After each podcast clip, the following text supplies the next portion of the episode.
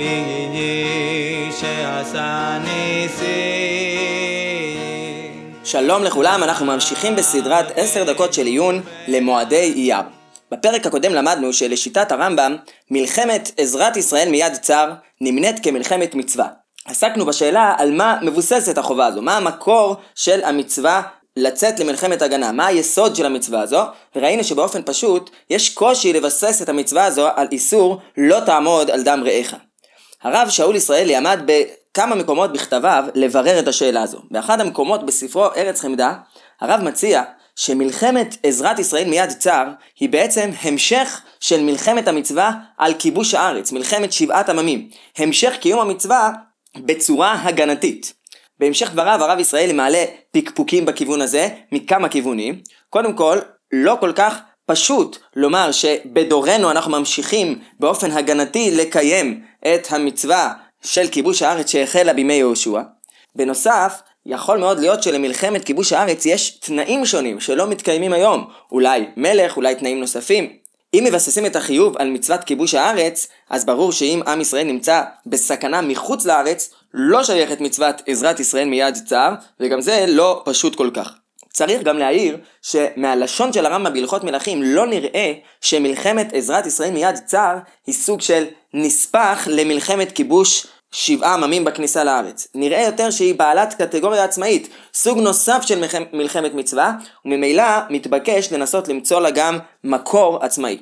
בהמשך דבריו בארץ חמדה, וכך גם במאמר שפרסם הרב ישראלי בתחומין, בכרך ב', הרב חוזר לנסות ולבסס את החובה לצאת למלחמת הגנה על האיסור של לא תעמוד על דם רעך. בשביל זה הרב ישראל מחדש חידוש גדול, יסודי מאוד, שיש לו גם משמעות ערכית שאנחנו נעמוד עליה בהמשך הדברים. חידוש קודם כל בנוגע ליסוד החיוב של לא תעמוד על דם רעך.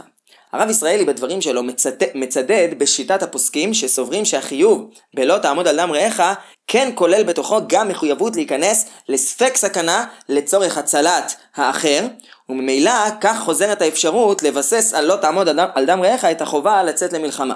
לפי הדברים של הרב ישראלי, המחויבות המיוחדת הזו שלא תעמוד על דם רעך זה גם להיכנס לספק סכנה, נובעת מתפיסה עקרונית שלא תעמוד על דם רעך זו מצווה חריגה, מצווה שיש לה אופי אחר משאר מצוות התורה. ובשביל להבין את החידוש שלו, את הנקודה בדברי הרב ישראלי, נקדים קודם כל את דברי המנחת חינוך, שהרב ישראלי חולק על דבריו.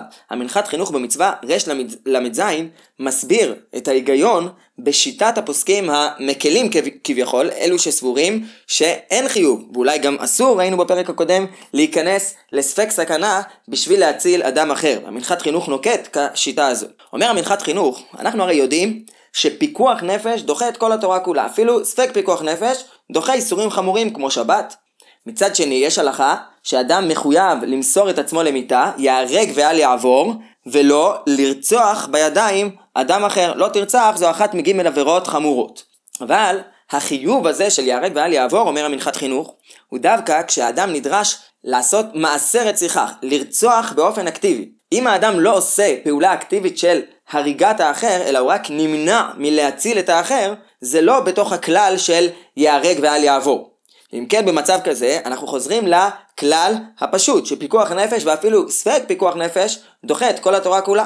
אז איסור לא תעמוד על דם רעך אומר המנחת חינוך הוא בכלל כל התורה כולה. זו רק הימנעות מלהציל את האחר. זה לא חלק מגימל עבירות חמורות שבהן אנחנו אומרים ייהרג ואל יעבור, ולכן המסקנה הפשוטה היא שאדם לא אמור אפילו לסכן את עצמו, אפילו להכניס את עצמו לספק רחוק של סכנה בשביל להציל את חברו.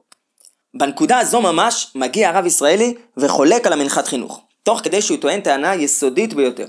אומר הרב ישראלי, איסור לא תעמוד על דם רעך הוא לא עוד פרט במערכת המצוות הרגילות של בין אדם לחברו. בהם תמיד יסוד החיוב הוא שהאדם אמור לעזור, לטרוח עבור חברו, אבל אין עליו שום חובה להפסיד. לעומת זאת, במצוות לא תעמוד על דם רעך, אומר הרב ישראלי, אדם מצווה גם להשקיע מהממון שלו עבור הצלת חברו.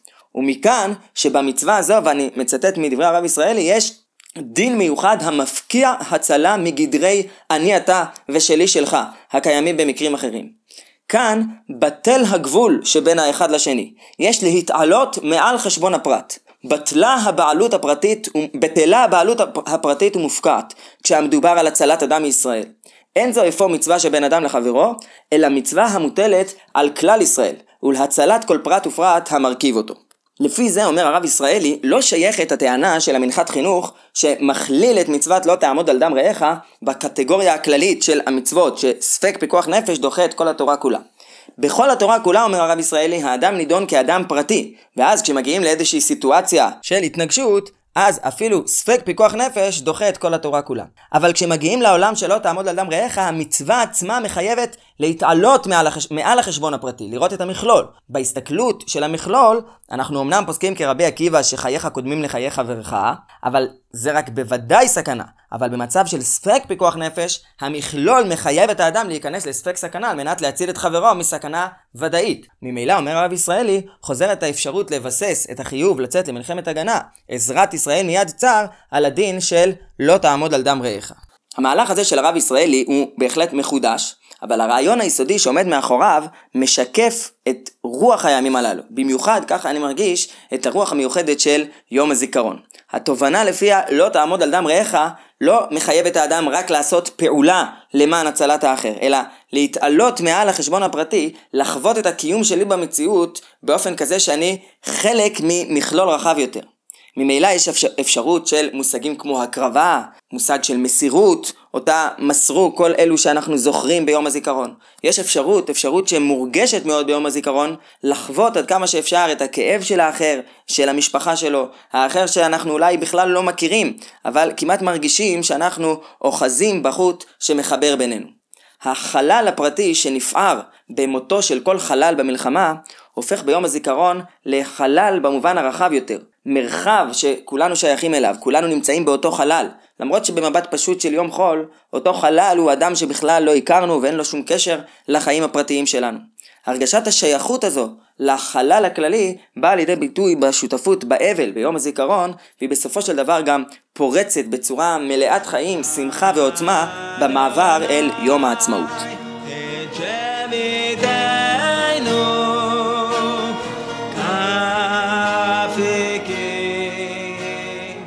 אני רוצה להציע הצעה למדנית נוספת להבנת יסוד החיוב לצאת למלחמת עזרת ישראל מיד צר, הצעה שקשורה לרוח הדברים של הרב ישראלי אבל לא זהה, וההצעה הזו תלווה אותנו גם בפרקים הבאים.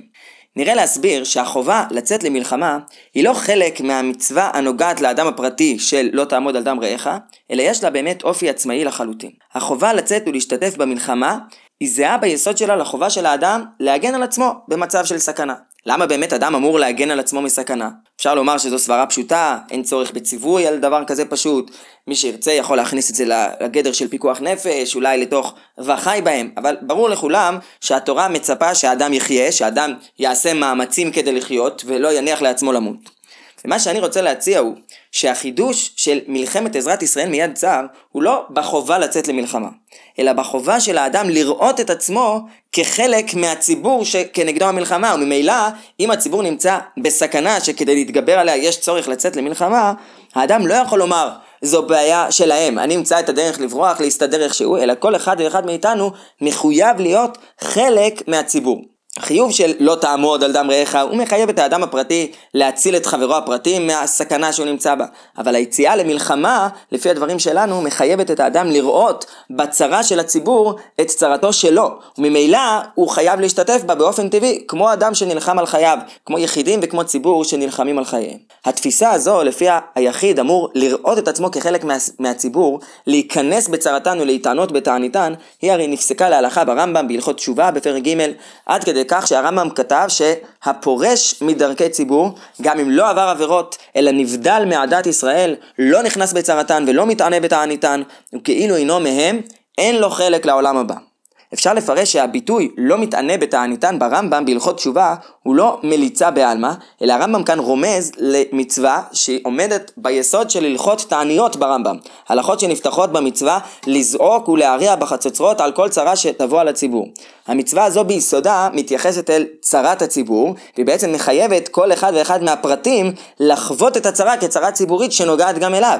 הוא גם חלק מהציבור, ממילא גם הוא מחויב לנהוג בניהוגים מסוימים של תשובה, של תענית, כמו שהרמב"ם שם כותב בתחילת הלכות העניות, שמדרכי התשובה, שבזמן שתבוא צרה, ויזעקו להשם ויריעו, ידעו הכל שבגלל מעשיהם הרעים הוא רע להם.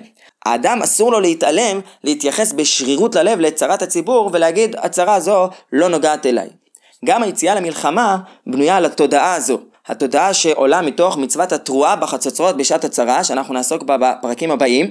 התודעה הזו מחייבת את האדם לא לפרוש מדרכי הציבור, להתענות בתעניתם, וממילא עכשיו כשמגיעה הסכנה בעקבות אותו צער הצורר אתכם היא סכנת חיים של כל אחד ואחד מאיתנו ולכן פשוט וברור שכל אחד מחויב לתת את חלקו וגם לסכן את עצמו לפי צורכי המלחמה למען הציבור שהוא חלק ממנו. אגב הביטוי הזה עזרת ישראל מיד צר ברמב"ם נראה ברור שהוא מבוסס באמת על לשון הכתוב הזו בספר במדבר וכי תבואו מלחמה בארצכם על הצער הצורר אתכם שזה הרקע שהתורה מתארת לפני שהיא מביאה את מצוות התקיעה בחצוצרות. במצווה הזו אנחנו נעסוק באופן נרחב בפרקים הבאים ומתוך כך נבסס יותר את הכיוון העקרוני שהעלינו כאן, ונראה איך אפשר לתת משמעות אקטואלית מתוך כך למצוות התרועה בחצוצרות גם בימינו שלנו.